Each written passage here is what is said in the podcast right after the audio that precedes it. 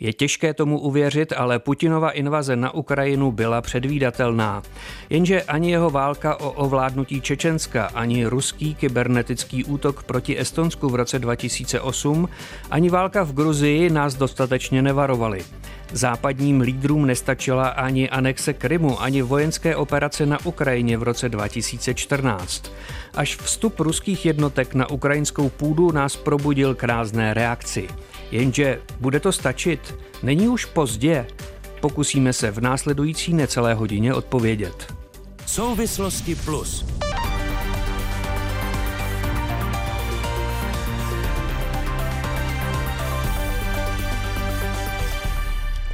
Hosty souvislostí plus jsou profesorka Danuše Nerudová, ekonomka a donedávna také rektorka Mendlovy univerzity v Brně. Dobrý den. Dobré dopoledne poslanec strany Svoboda a přímá demokracie a bývalý velvyslanec v Rusku a na Ukrajině Jaroslav Bašta. Dobrý den. Dobrý den. Senátorka Miroslava Němcová z ODS. Dobrý den. Zdravím vás. A reportér serveru Aktuálně CZ Martin Novák, který strávil část minulého týdne na Ukrajině. Dobrý den. Hezký den. Pane Bašto, jak jsem se snažil upozornit na začátku, signálu, že ruský prezident Vladimír Putin zaútočí, bylo v minulosti víc než dost. Proč jsme je podle vás nedokázali včas rozluštit a připravit se? Podle mě, tak jak jste podal tu časovou linku, eh, tak tam asi tím rozhodujícím momentem toho, proč jsme zaváhali, eh, byl rok 2010 eh, a snaha o restart vztahu s Ruskem, se kterou přišel tehdejší prezident Spojených států Barack Obama. Konec konců to směřování tady, nikoliv tedy s Vladimírem Putinem, ale s Dimitriem Medvěděvem probíhalo přímo v Praze. Paní Němcová, jaký je váš názor? Proč jsme nedokázali Putinovi hrozby rozluštit, anebo, jak naznačil pan Bašta, Neměli jsme vůli vlastně úplně opačnou, nepokoušeli jsme se usmířit něco, co bylo nesmířitelné? Já si myslím, že zde bylo několik rovin a e, když se budu držet jenom té roviny politicko-diplomaticko-zahraniční, dejme tomu, tak si myslím, že uvažování toho světa, který nemá bezprostřední zkušenosti s mentalitou ruskou, eh, spočívalo v tom, že jsou to takové lokální výkřiky, něco, co se odehrává a že nějakou diplomatickou cestou, vleklejší či rychlejší, se podaří najít nějaký styčný bod, od kterého se potom začnou odvádět normální vztahy. Ale podle mě to základní pochybení a podcenění té situace spočívalo v tom, že ti, kteří měli zkušenost s Ruskem, tak je Západ tak úplně silně nebral vážně, protože přeceňovali svoje schopnosti, dejme tomu, ať už na tom diplomatickém poli nebo na nějakém mocensko-obchodním poli, že to z toho Ruska prostě, že Rusko dostanou do pozic, ve kterých je chtějí mít.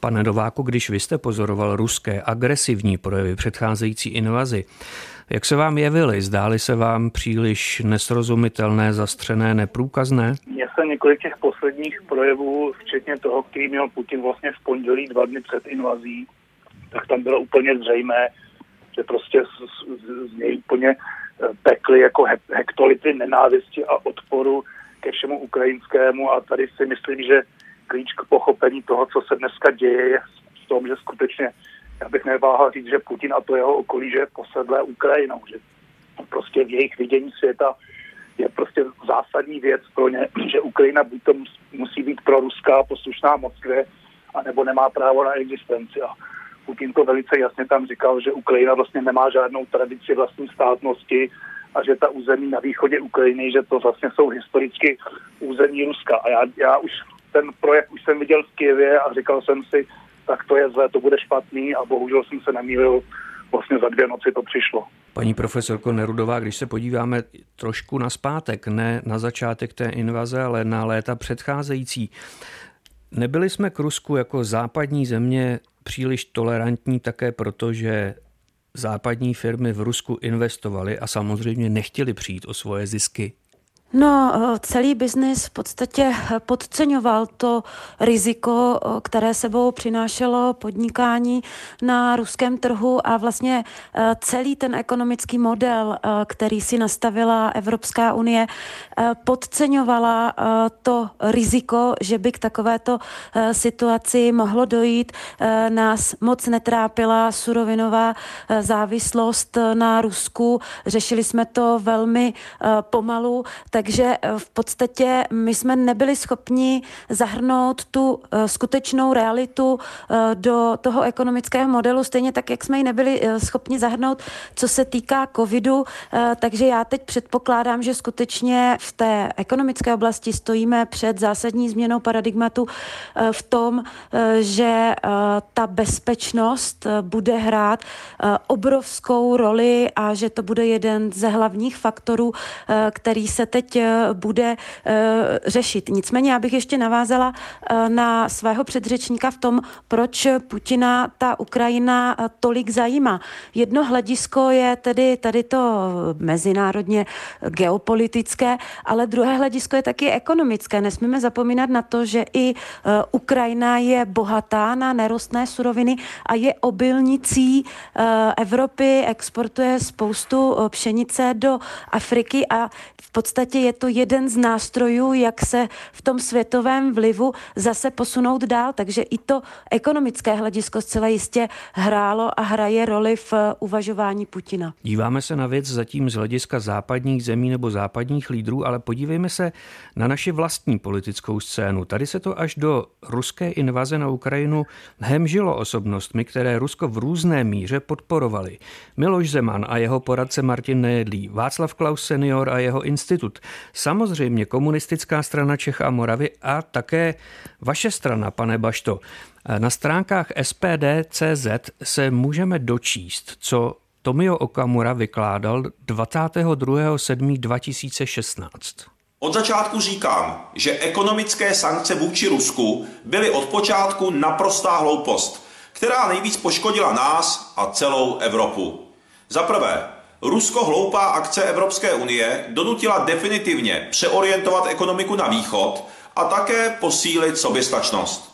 Za druhé, chtít trestat Rusko za zločiny ukrajinských fašistů z Kijeva byla ukázka další nebetyčné hlouposti bruselistů a opovržením jakoukoliv spravedlností. Tomio Okamura v roce 2016. Pane poslanče Bašto, nepřispěly podobné výroky k tomu, že Rusko získalo sebejistotu, že si může dovolit rozpoutat v Evropě válku? Tak nepřispěly k tomu výroky, přispěla k tomu naprosto konkrétně ekonomická politika Německa. A když se na to podíváte, tak po roce 2008, kdy byla válka v Gruzii, kterou jste zmiňoval na začátku, eh, přišla plynová krize v roce 2009, která byla tak, jako to eh, nedávno psal pan ex-premiér Topolánek, eh, byla takovou jistou dohodou mezi Angelou Merkelovou a Vladimírem Putinem, eh, takže v roce 2010 se postavil Nord Stream 1. Pak přišla německá Energiewende, která zavírá jaderné elektrárny a závislost v první řadě Německa, ale pak zbytku Evropy na ruském plynu enormně narostla. Takže proti tomu nějaká vyjádření politiků jsou v podstatě věc naprosto zanedbatelná. Může to mít eh, hrát roli v naší politice, ale nikoli v, takovémhle vztahu eh, k ruské Evropy, k Ruské federaci. Paní senátorko Němcová, myslíte si, že výroky politiků, jako jsme právě slyšeli před chvílí, jsou zanedbatelné ve srovnání s tím, jak se k Rusku stavilo Německo před invazí na Ukrajinu? Ne, já se to nemyslím. Eh, tady tu odbočku, kterou pan Bašta zase odvedl ten váš dotaz směrem do Německa, aby nemusel odpovídat na to, co si tady nadrobujeme my sami, tak ten já neberu. Já bych eh, vedle těch aspektů, které jste vyjmenoval, tedy působení Miloše Zemana, pana Najedlého, dá se říct celé toho osazenstva eh, hradu, které má na prezidenta vliv Václav Klaus a jeho institut KSČM a SPD, tak bych přidala ještě nějaká neformální združení. Vzpomeňme si, na jaké bázi tady fungovaly například noční vlci a celá ta prorusky působící komunita na našem území a s jakým vlastně sílícím, příznivým ohlasem se potkávala, a to zejména tedy v řadách SPD anebo eh, KSČM. A pak zde byly další, mm, další věci, které Rusko používalo jako svou zbraň a my jsme proti tomu nic nedělali. Byly to například sítě Sputnik, Aeronet, tyto konspirační weby. Přihlíželi jsme jejich dezinformačním kampaním, ať se jednalo o jakýkoliv vnitřno, vnitrostátní problém. Čili já jsem přesvědčena, že ty výroky, vrátím-li se k tomu vašemu dotazu, výroky čelných představitelů České republiky byly vlastně takovým signálem do Moskvy, kterým se propojoval ten myšlenkový svět eh, Vladimira Putina a jeho okolí agresorů s tím, kde hledali ty své páté kolony, ty opěrné body, které vlastně měly rozesety, nedělám si iluze, ne pouze u nás, ale ve všech těch bývalých satelitech svých eh, silněji, ale i v těch jiných, které přímo tedy nespadaly tehdy pod eh, ten vliv tehdejšího Sovětského svazu, nespadaly do sféry jejich vlivu, ale i tam své zázemí měli. Já myslím, že tedy i ta naše scéna nese obrovský podíl na tom, jestliže hlava státu a bývalá hlava státu dávají takováto vyjádření, tak nemůžeme říct, že to nic neznamená. To prostě je obrovský signál, kterého si zahraničí všimne. Nevšimne si toho, co říkají lidé o několik pater níž, nebo co se odhrává v debatách v hospodách, ale bez pochyby registrují a propagandisticky využívají to, co jim říkají lidé naši. Paní Nerudová, vrátím se ještě k tomu výroku Tomia Okamury. On tam totiž mimochodem říká, že eh, hloupá akce Evropské unie, tím myslí ekonomické sankce, eh, donutila definitivně přeorientovat ekonomiku na východ a také posílit ruskou soběstačnost. Eh, jako ekonomka, myslíte si, že to tak může být, že Rusko stačilo přeorientovat svou ekonomiku na východ a připravit se soběstačně na to, co se třeba může stát, pokud se dopustí nějaké další agrese? Tak s tímto já samozřejmě souhlasit nemohu. Ty sankce, které byly v minulosti, tak eh, donutili Rusko stát se soběstačnými v některých eh, komoditách, ale je potřeba si uvědomit, že ruská ekonomika stojí na surovinách, na vývozu surovin.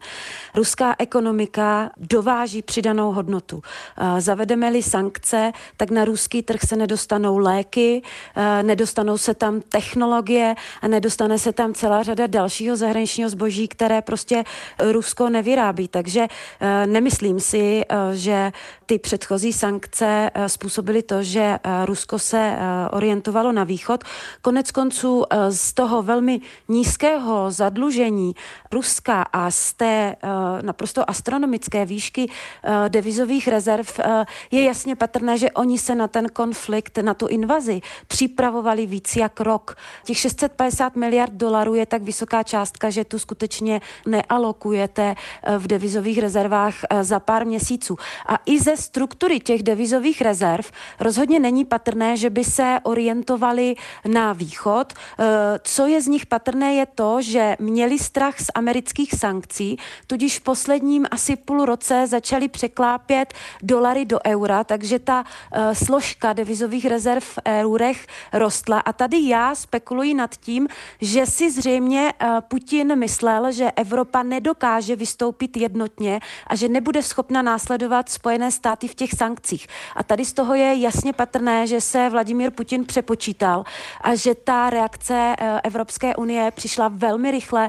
přišla velmi drtivě, byla v podstatě ve stejném rozsahu jako ta americká reakce a s tímto eh, Vladimír Putin nepočítal.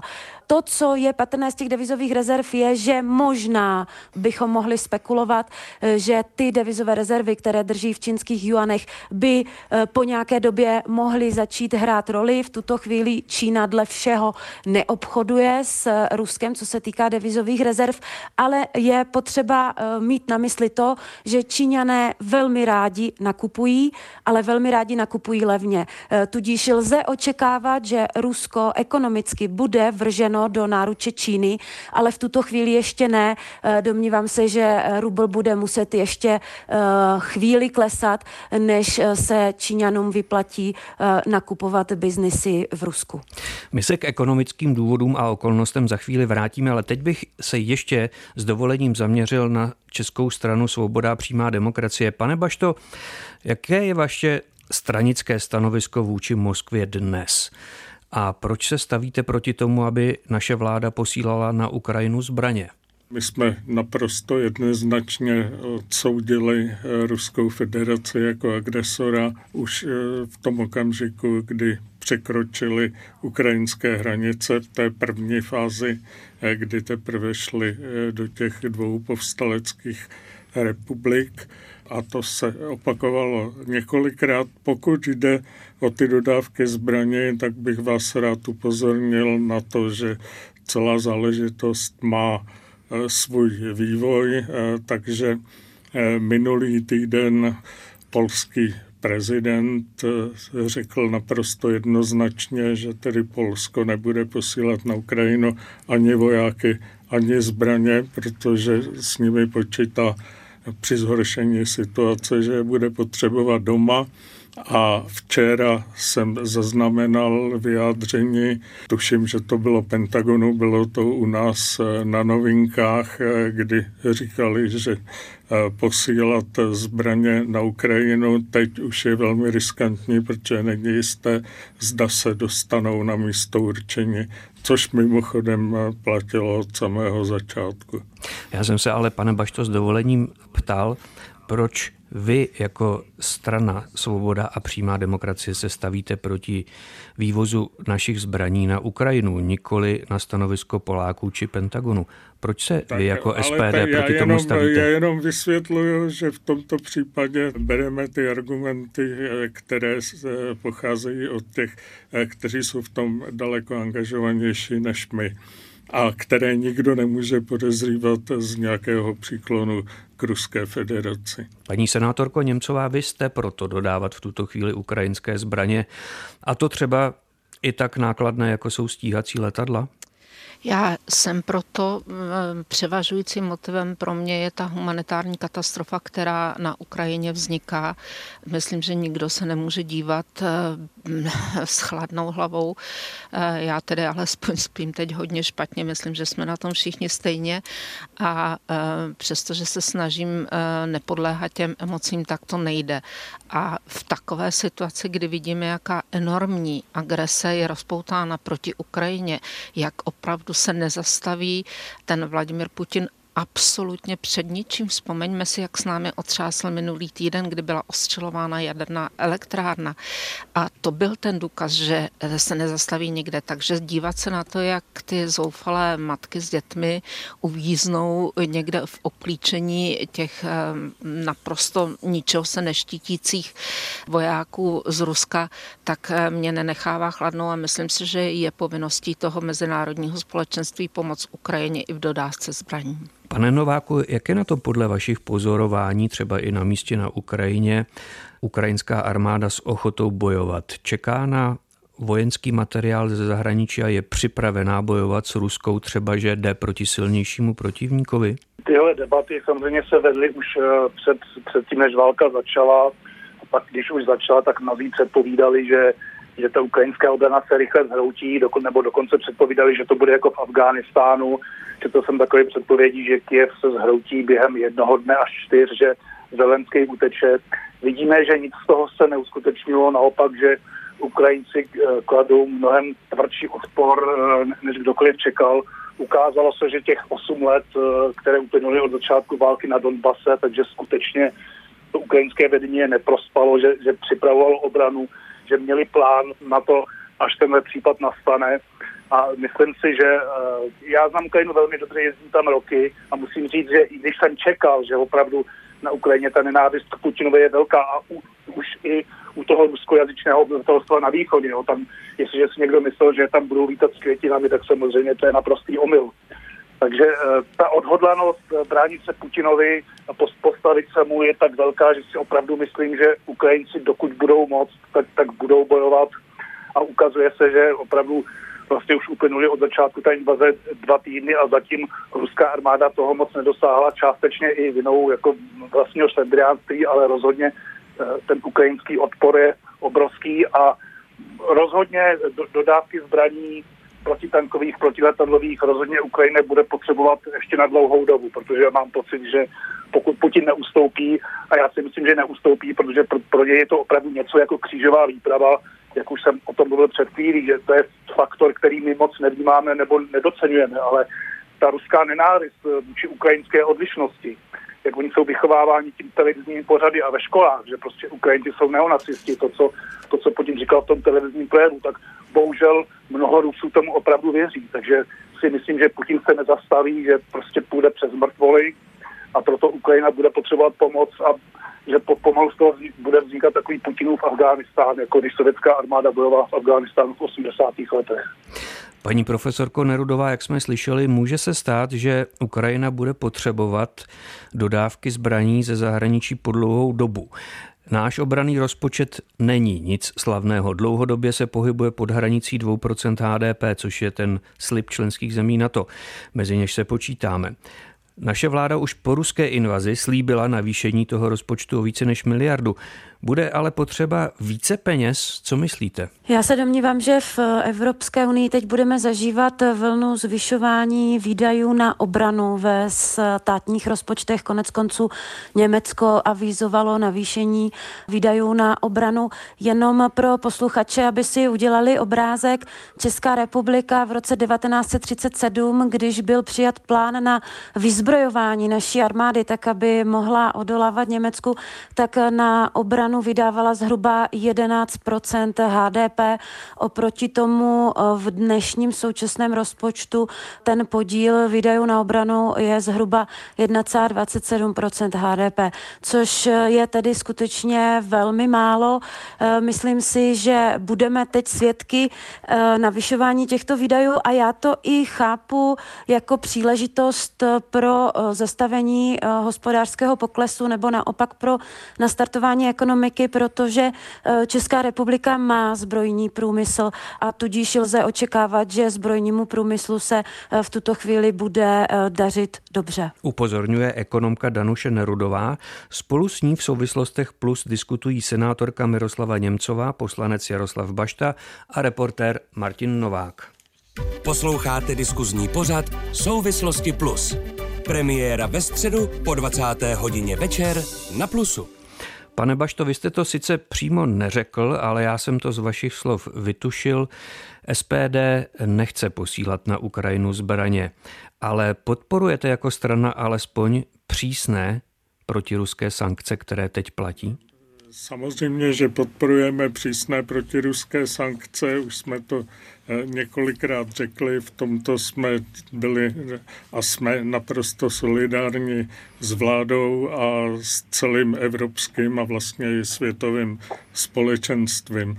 Ale já bych se vrátil ještě k tomu, co padlo o těch rozpočtech na obranu.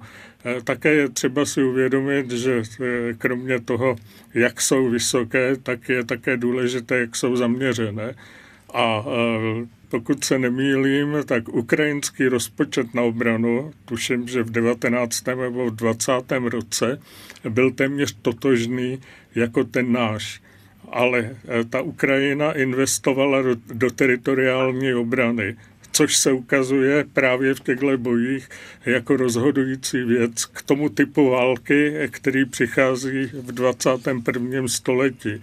A v tomto případě to opravdu znamená prostě naprostý obrat od toho, co bylo předtím. My se musíme vrátit k tomu, abychom revitalizovali český obranný průmysl, měli bychom se soustředit eh, právě na to, co ukázala Ukrajina, že je klíčové, eh, to znamená mít síly teritoriální obrany, nejenom profesionální armádu. Paní senátorko Němcová, jak vy se díváte na případné zvyšování našeho obraného rozpočtu? Měl by být navýšen a jakým způsobem by ty peníze případně měly být využity? Bez pochyby bude muset být navýšen, jestliže teď eh, vláda rozhodla o přesunu té jedné miliardy, tak eh, si nemůžeme dělat iluze, že to je konečná částka a částka postačující. Je to částka, která teď akutně řeší nedostatek peněz na to, co chceme dělat i v rámci té pomoci, kterou poskytujeme Ukrajině v rámci tedy ministerstva obrany. A ty řeči, já si vzpomínám na ty složité debaty, které vždycky byly o tom našem závazku ve chvíli, kdy jsme jsme se stali členy Severoatlantické aliance a o tom, jak má vypadat rozpočet, aby byl adekvátní tomu, co vkládají do těch eh, aliančních systémů ostatní země. A ta 2% podle mě budou nezbytností. Myslím, že každé procento jsou desítky miliard korun a vtedy si můžeme udělat obrázek o tom, o jak ohromné sumě peněz se bavíme. Jak budou přesně zaměřeny, určitě to bude dominantně na to, aby to byla eh, posílena jak výzbroj naší armády, její nejmodernější zbraně, ale bude to bez pochyby koordinováno z NATO, neboť jsme součástí této aliance a zároveň tedy na tu výrobu, kterou budeme moci poskytnout poskytnout eh, Ukrajině. Pane Nováku, k těm sankcím a k vojenské pomoci, jak se podle vás dívají Ukrajinci na to, když eh, oni žádají po Evropě vojenskou pomoc a Evropa místo toho nabízí přísné protiruské sankce. Myslíte si, že Ukrajinci mají pochopení, protože Evropa nebo Západ nechce do konfliktu vojensky vstoupit a bojuje pouze ekonomickými sankcemi proti Rusku? Já si myslím, a i na základě svých vlastních hovorů s Ukrajinci, tak Ukrajinci nepočítají s tím, aby někdo bojoval za ně a ani, ani to nepožadují. Oni skutečně požadují, aby Evropa co nejpřísněji se snažila ekonomicky Rusko oslabit, aby ho připravila o zdroje, protože samozřejmě ta vojenská operace je obrovsky nákladná, je to 200 tisíc lidí, obrov, obrovské množství techniky a munice a chtějí prostě, aby eh, evropské země jim dodávaly zbraně a pochopitelně jejich velký zájem je i na tom, aby eh, se Evropa nebo na to nějakým způsobem pokusili o tu bezletovou zónu, protože tam to je bolavé místo Ukrajiny, protože oni dokážou z Rusy velmi vyrovnaně bojovat na zemi, ale eh, Ukrajina nemá dostatečně silnou tu protiletadlovou obranu a nemá prostě ten letecký park, který se může s ruským měřit. Tam je citlivý místo a toho samozřejmě Rusové využívají. Vidíme teď ty, to bombardování těch eh, měst, eh, obytných čtvrtí a tak dále s cílem prostě tu populaci vyhnat. Ono je to z velké části samozřejmě je to i dělostřelectvem, takže ta bezletová zóna by to řešila jenom částečně, ale jak říkám, Ukrajinci nežádají, aby bojoval někdo za ně, ale prostě potřebují zbraně a potřebují veškerou jinou pomoc ze zahraničí. Takže se vracíme obloukem k sankcím a já bych se zeptal paní profesorky Nerudové. Uvědomujeme si dobře, co zavedení sankcí proti Rusku může nám, českým občanům, ekonomicky způsobovat, jak se dotkne naší ekonomiky a také naší životní úrovně? No, na začátek je potřeba říct, že to, jak se to nás dotkne, je cenou za naši svobodu. To si musíme uh, uvědomit na prvním místě. Já bych neřekla, že ty sankce jsou uh, úplně nějaké fatální a velmi přísné, protože pořád uh, ta zásadní sankce, na kterou všichni čekáme a nebyla zavedena, ta se neodehrála. Ukazuje se, že uh, součástí toho SWIFTu nejsou ruské banky, přes které uh, tečou dolary za ropu a eura za zemní plyn, takže to odstřižení od toho SWIFTu pořádné není ještě úplné. Evropa posílá každý den do Ruska 700 milionů eur v platbách za zemní plyn, takže pořád ještě eh, evropští lídři i americký prezident mají v rukou možnost, jak v těch sankcích ještě přitvrdit. Je potřeba nahlas říct, že nás to bude bolet, bude nás to bolet v cenách zemního plynu. Jen pro představu, loni touto dobou byla velkoobchodní cena za megawatt hodinu 20 euro. V tuto chvíli je 345 euro, což znamená více jak desetinásobný nárůst a v podstatě ty dopady ekonomické se dotknou každého, dotknou se i střední třídy. Včera byla cena barelu americké ropy 130 dolarů, což je 13 leté maximum a zcela jistě toto 13 leté maximum bude pokořeno a ceny benzínu budou šplhat dále. Takže dotkne se nás to každého. Mě velmi mrzí, že v tom veřejném prostoru nezaznívá to, že to je ta nutnost, to je to, jak se každý z nás eh, bude muset uskrovnit eh, a že to je skutečně cena eh, za naši svobodu a je to nutná cena, kterou musíme my všichni zaplatit. A já pevně věřím, že čtvrteční a páteční jednání lídrů Evropské unie ve Versailles přinese ono rozhodnutí, na které všichni čekáme a to bude skutečně přerušení dodávek ruského zemního plynu do Evropy. K tomu se dostaneme, ale vaše slova, paní Nerudová, mi připomněla to, co v našem vysílání nedávno řekl člen Národní rozpočtové rady a bývalý viceguvernér České národní banky Mojmír Hampl. Poslechněme si ho. Ať se podíváte do historie kamkoliv, tak vidíte, že prostě obětí války i v tom blízkém okolí vždycky je ekonomika. Je, je jí vždycky mm-hmm. hospodářství a nějaký životní standard. A my, a to znovu říkám, my jsme blízké okolí toho konfliktu, ne že ne. Takže samozřejmě, že se nás to eh, bude týkat pokud říkáme tou vlnou solidarity, jak moc si jsme vědomi toho, o co se na Ukrajině hraje, že se hraje i o nás, tak by mi přišlo zvláštní, že bychom si řekli, ale nejsme schopni třeba pár týdnů nebo měsíců vydržet eh, nějakou bolest eh, třeba v oblasti ceny některých komodit, jako benzínu, jako energii, co bychom potom ještě dalšího nebyli schopni vydržet, většího a, a, a, a závažnějšího, kdyby jsme nebyli schopni vydržet toto. Paní senátorko Němcová, jak vysoká je podle vás cena, kterou je česká společnost ochotná zaplatit za uvalené sankce? Já se domnívám, že všechno to, co zde bylo řečeno o tom, co je cenou svobody, tak eh, naše historie nám dostatečně dobře ukázala, jak jsme platili za to, když jsme svoji svobodu ne, nebránili, tak vlastně celé to 20. Eh, století nám ukazuje, jaká hrůza potom na tu společnost dopadne minimálně po tom roce 1948 do roku 1989 jsme byli mrtvou společností a to v jakémkoliv smyslu, ve vzdělávání, v ekonomice, eh, politický život byl nulový, svoboda svoboda slova, svoboda pohybu, nic z toho neexistovalo.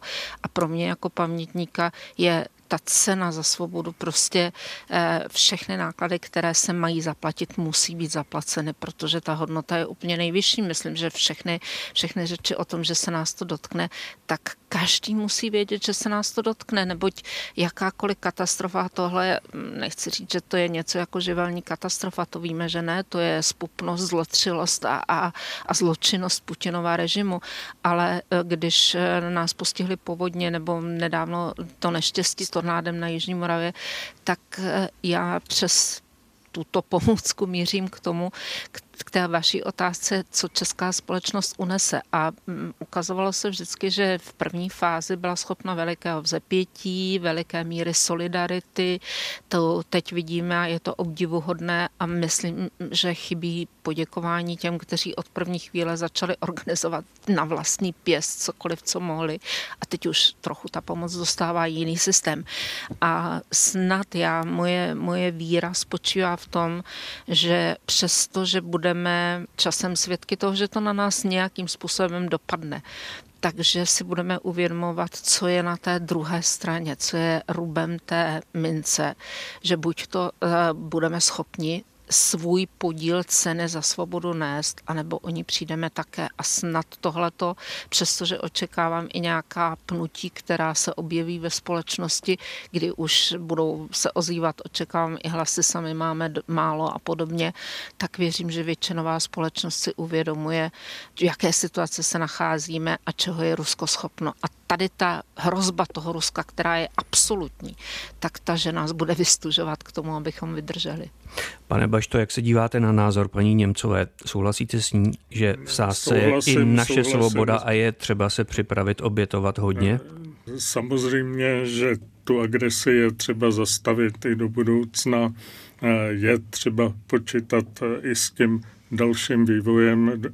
V tomhle prvním momentě asi to nejdůležitější, na co bychom měli myslet, je to, aby se ten konflikt třeba kvůli té bezletové zóně nerozšířil, nerozšířil dál a nepřešel v velkou válku.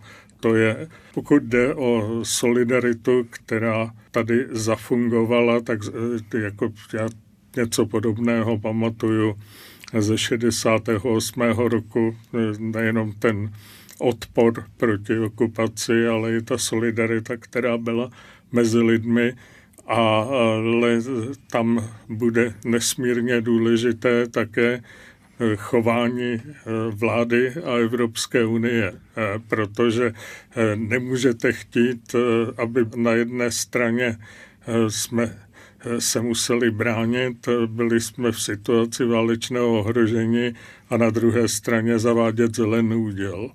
To prostě se vylučuje. Mimochodem kvůli zelenému údělu stoupla ta závislost Německa a tím pádem Evropy na ruském plynu. Takže je zase třeba se na ty věci eh, dívat komplexně a ze všech stran. Nejenom, eh, nejenom eh, z té jedné strany, která je momentálně nejdůležitější, ale to, že jsme se dostali do téhle situace, která vlastně nemá od 45. roku období, protože ten ruský zásah na Ukrajině je největší vojenská akce v Evropě, tak to mimo jiné také znamená, že se budeme muset vrátit k některým principům, které tu fungovaly. Přestane být ta úděsná demilitarizace Evropy což je mimo jiné vidět i e, na těch nákladech, které se vydávají na obranu. A v tom případě ale prostě pak není možné říkat, že bude elektromobilita, když e, vidíte co by to znamenalo v případě, že by ty nákladní auta, se kterými se vojáci brání, tak byly na elektřinu. Že? Pokusím se navázat. Paní Nerudová, německý kancléř Olaf Scholz se postavil proti tomu, aby Německo přestalo odebírat ruský zemní plyn. Není problém trochu v tom, že my na jedné straně si uvědomujeme jako západní státy, hrozbu, kterou představuje ruská agrese. Na druhé straně kvůli svému pohodlí nejsme ochotni přestat kupovat ruský plyn a financujeme tak vlastně ruskou válku proti Ukrajincům? Ano, já s tímto uh, přesně souhlasím. Je potřeba si uvědomit, že ty platby za uh, ten zemní plyn, který teče z Ruska, jsou přímé náklady na financování války. Jsou to peníze, za které prostě režim Vladimira Putina nakupuje zbraně a zabíjí s nimi nevinné civilisty. Takže z mého pohledu je to absolutně v dané chvíli neakceptovatelné. Já bych chtěla říct, že Česká republika má zásoby plynu tak, že v tuto chvíli, kdyby došlo k okamžitému přerušení dodávek, eh, tak máme zásobu zhruba na čtyři týdny a skutečně je potřeba nahlas říct, že Rusko je pro nás tak velké bezpečnostní riziko, eh, že to, aby jsme ten konflikt eh, zastavili, tak bychom měli skutečně jako Evropa dělat naprosté maximum. A já pevně věřím, že v ten čtvrtek přesvědčí ostatní evropští lídři Šolce o tom, že je skutečně potřeba eh, ten eh, plyn zastavit. A nesouhlasím s panem Baštou eh, o tom, že hm, ta válka povede k zastavení Green Dealu. Naopak, je potřeba nahlas říct, že e, to je příležitost a ty práce na té surovinové nezávislosti Evropy budou akcelerovat. Určitě jste zaznamenali e, diskuzi v Německu o tom, že zřejmě dojde k prodloužení životnosti některých jaderných e, elektráren, že je na stole diskuze o tom, že třeba v České republice zřejmě budeme muset uhlí používat trochu déle, než jsme si mysleli, ale abychom eh, akcelerovali tu změnu energetického mixu, tak budeme muset stoupnout eh, do pedálu v investicích do solární energie, do velkokapacitních úložic, do rozvoje sítě nabíjecích stanic a tak dále. Takže z mého pohledu naopak ty práce musí akcelerovat, protože se prostě ukazuje, že ta závislost surovinová na Rusku je pro nás velkou zátěží v tom, abychom při řešení těchto konfliktů se mohli vlastně efektivně bránit. Takže znovu opakuji, přerušení dodávek zemního plynu při vědomí všech těch konsekvencí, které to bude pro Evropu mít, je nezbytné a je to cena za naši svobodu. V souvislostech plus mluvíme o ruské invazi na Ukrajinu a jejich následcích s poslancem Jaroslavem Baštou, ekonomkou Danuší Nerudovou, reportérem Martinem Novákem a senátorkou Miroslavou Němcovou.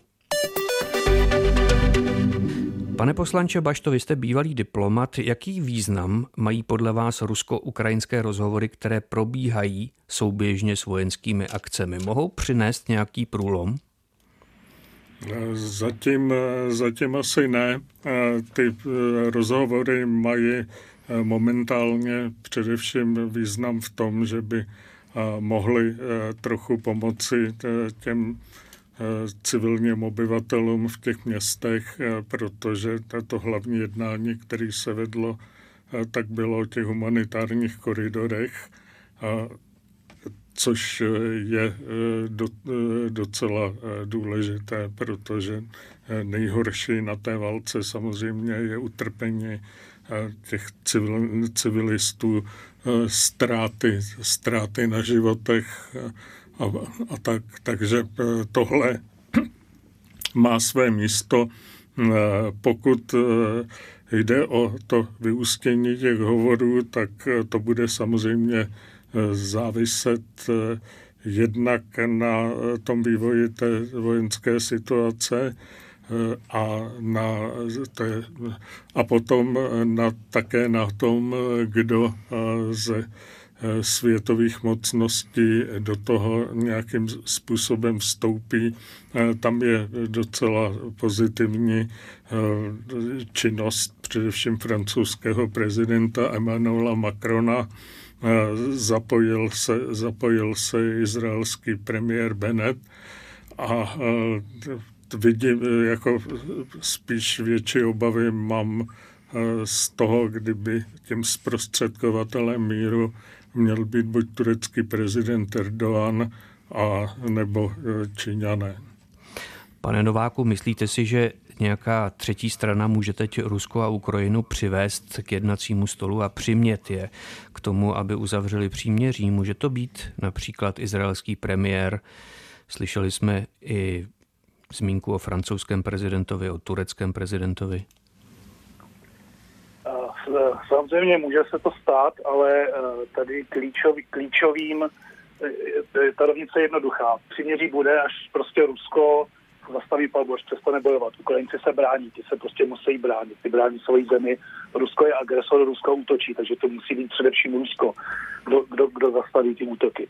A já se obávám, jak už jsem o tom mluvil, že jak Putin prostě vybičoval eh, tu, tu nenávist vůči Ukrajině, vůči takzvaným ukrajinským nacistům doma, tak a, a, a s tím, jak, jaké on má ego, tak bude velice obtížné ho přimět k zastavení těch bojů nebo dokonce ke stažení vojáků, aniž by mohl doma prezentovat e, tu, tu válku, tu agresi jako nějaký úspěch. Čili obávám se, že on bude naprosto neústupně trvat na tom, že musí vzniknout e, nějaká ukrajinská vláda, která bude jakoby v uvozovkách promoskevská. Ukrajina musí slíbit, že že uzná ruský Krym a nezávislost těch donbaských republik. Ukrajina musí slíbit, že nevstoupí do NATO a že, že nebude, nebude kupovat takové a takové zbraně a tak dále. Z toho mám docela velký strach. E, druhá věc je, e, on je trošku, řekl bych, až moc velký optimismus z toho, že jako Ukrajinci zatím úspěšně tu ruskou armádu zadržují, ale uvědomuji si, že pořád Rusko tam má obrovskou sílu a že se válčí teprve dva týdny lze očekávat spíš, že přece jenom postupem času eh, to Rusko obsadí víc území a že Putin prostě nějakým způsobem kalkuluje s tím, že tu Ukrajinu rozdělí, Západ nechá, ten ho celkem nezajímá, ale že tu východní Ukrajinu, že, že se z ní bude chtít udělat nějaký protektorát nebo přímo nějak začlenit eh, do Ruska. Samozřejmě bude to stát obrovské peníze, ale myslím si, že Putin eh, tyhle ty, ten ideologický zájem to, co dělá, že to, to nadřazuje nad ekonomikou. Paní senátorko Němcová, jak to vidíte vy? Je teď ruská strana ochotna se s ukrajinskými protějšky na něčem dohodnout, nebo spíše jenom diktuje podmínky? Já jsem přesvědčena, že ruská strana se dohodnout nechce, nehodlá za žádnou cenu. A že všechno to, co předbíhalo té samotné, tomu samotnému vpádu do Ruska, vždyť to byla také série různých rozhovorů na různých úrovních a Rusko si jelo mezi tím úplně své, své to v té přípravě na tu agresi neslevilo eh, žád, vlivem žádného rozhovoru ani o den, ani o milimetr, ani o, eh, o nějakou mm, procento té intenzity. Čili je to podle mého hra Ruska, je to zastírací manévr, eh, takové to vytváření iluze pro světovou veřejnost a pro domo. My jednáme, my, na, my ukazujeme vstřícnost, my podáváme ruku a mezi tím se přece odehrávají úplně opačné věci. Přece všechny ty řeči o tom humanitárním koridoru v Mariupolu viděli jsme, jak to dopadlo, jak nedodržovalo Rusko vůbec tato příměří nebo eh, tyhle ty dohody a já jim nevěřím.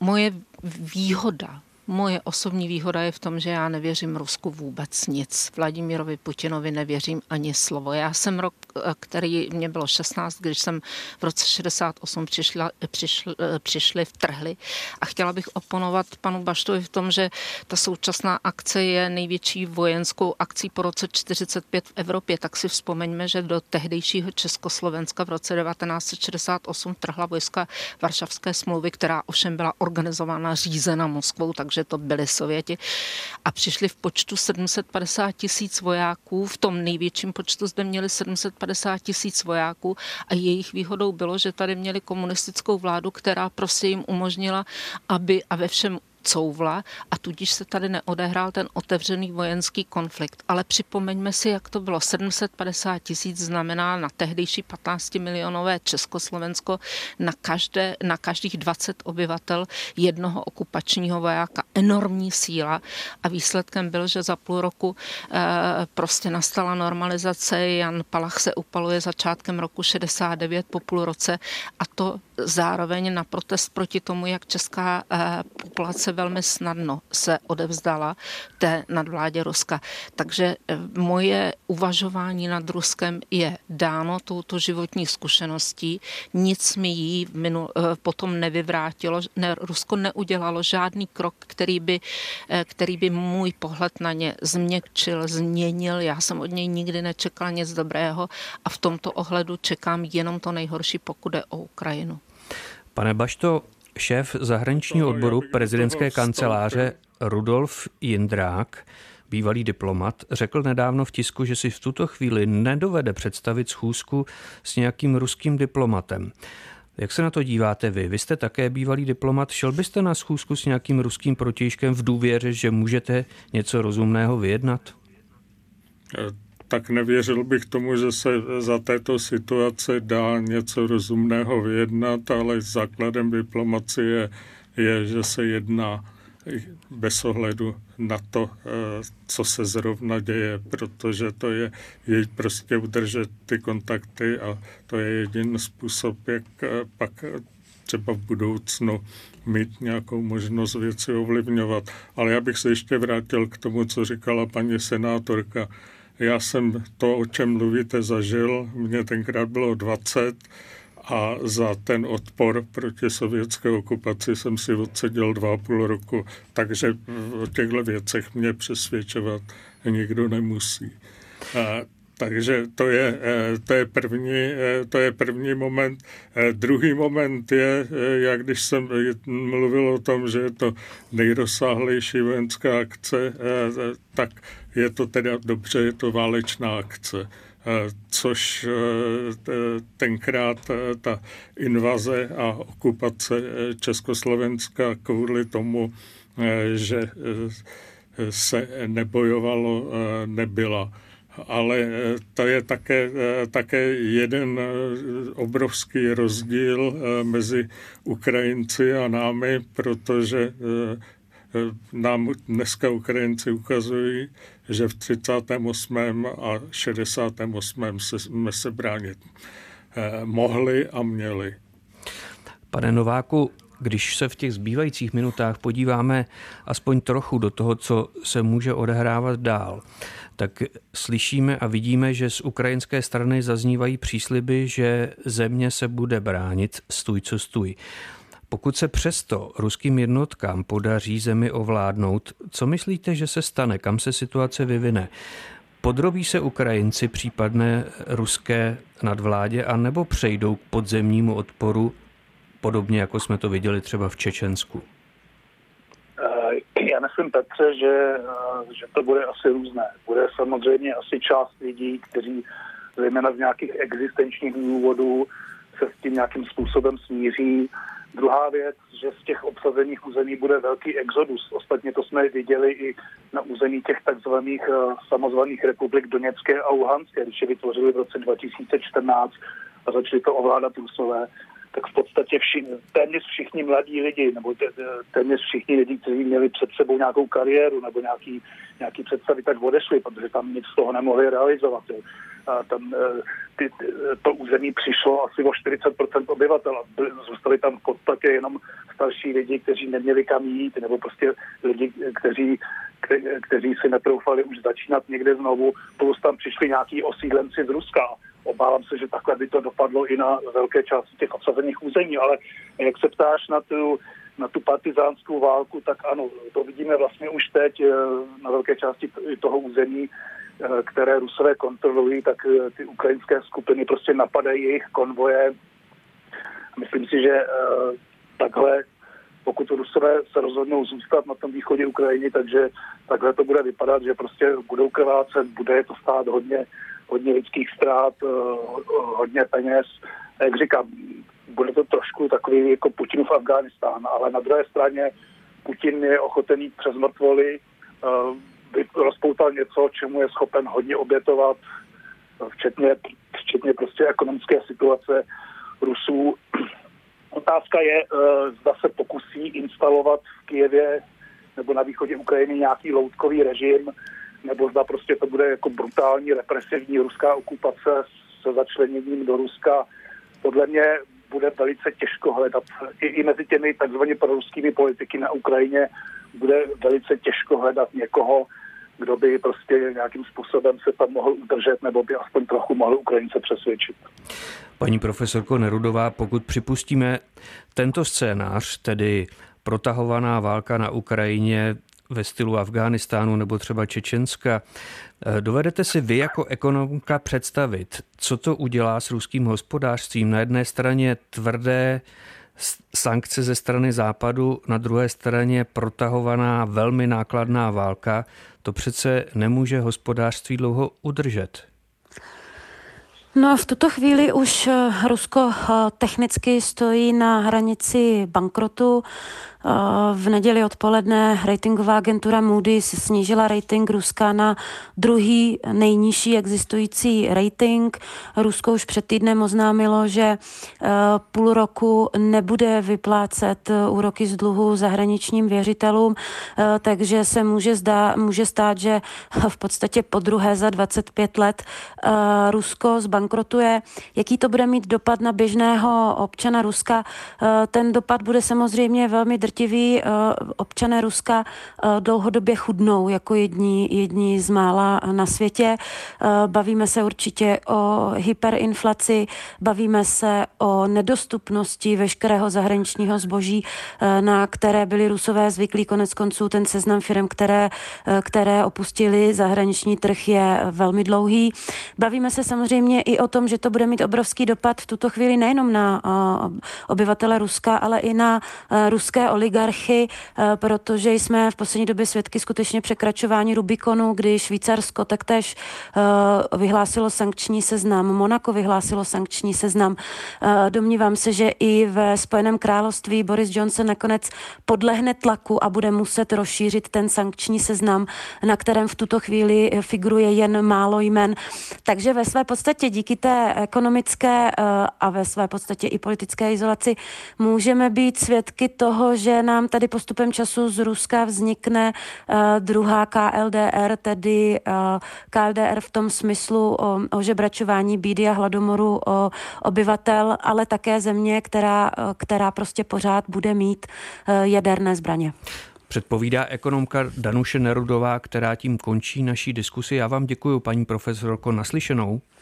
Děkuji, nashledanou. Děkuji také senátorce z ODS Miroslavě Němcové, naslyšenou. Zdravím vás všechny, naslyšenou. Poslanci SPD Jaroslavu Baštovi, nashledanou.